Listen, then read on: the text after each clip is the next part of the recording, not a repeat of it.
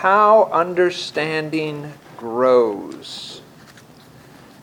Psychologists have a t- way of watching development of babies and how they grow and how they access knowledge. I have a video on my phone of Amalia as she was just beginning to learn to crawl. And as she crawled, they moved the goal farther back. And she said, Oh, I'm tired. So she said, decided, I'll take a break. So she decided to sit up but as she sat up, she over rotated and ended up on her back. And so the memory muscle said to her, Next time, don't go so far. And she learned. Well, as Orthodox Christians, we grow continually in our understanding of the gospel message. What is God really showing us? What exactly is this mystery of the man become God? And we find out that feelings will follow actions. Actions don't follow feelings. So if you're sitting around waiting to feel something before you act, act, and the feelings will come. We also know that knowledge follows obedience that as we step out in faith and obey God, God's plan and mystery is unveiled to us. But if we say, I don't understand, or no, I don't want to, then God will not pour out to us the knowledge of Himself. And we also know that as we walk the path of faith, we begin to develop a boldness and an understanding and a conviction that God really is walking this road with us. Today we read in the gospel lesson about a marriage feast, and the, the king invited all these people to the marriage feast, but they didn't want to come. They were busy, they were doing other things. And they beat the servants and they killed them and the king got angry. Well, this is none other than an illustration of Holy Communion, the divine liturgy. And these people were indifferent because they didn't understand and they had other priorities.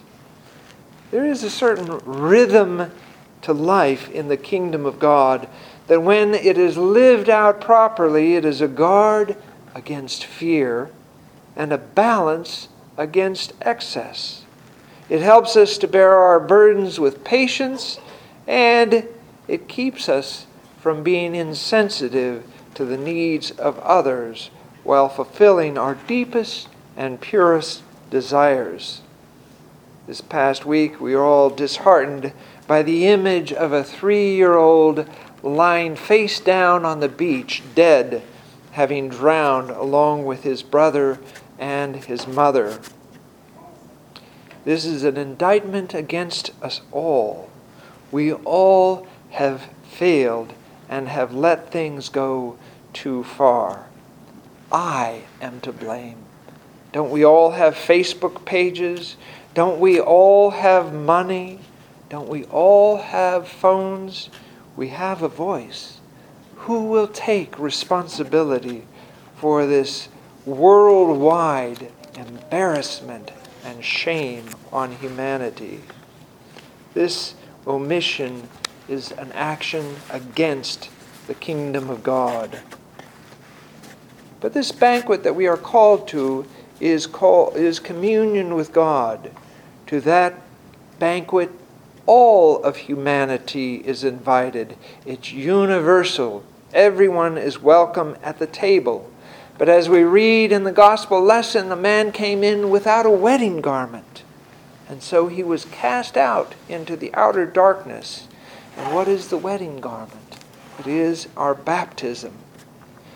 Come, everyone, and leave your prejudices, leave your cares, leave your judgments at the door, just as the person, one by one, dropped their rocks when Christ said, You who is without sin, cast the first stone.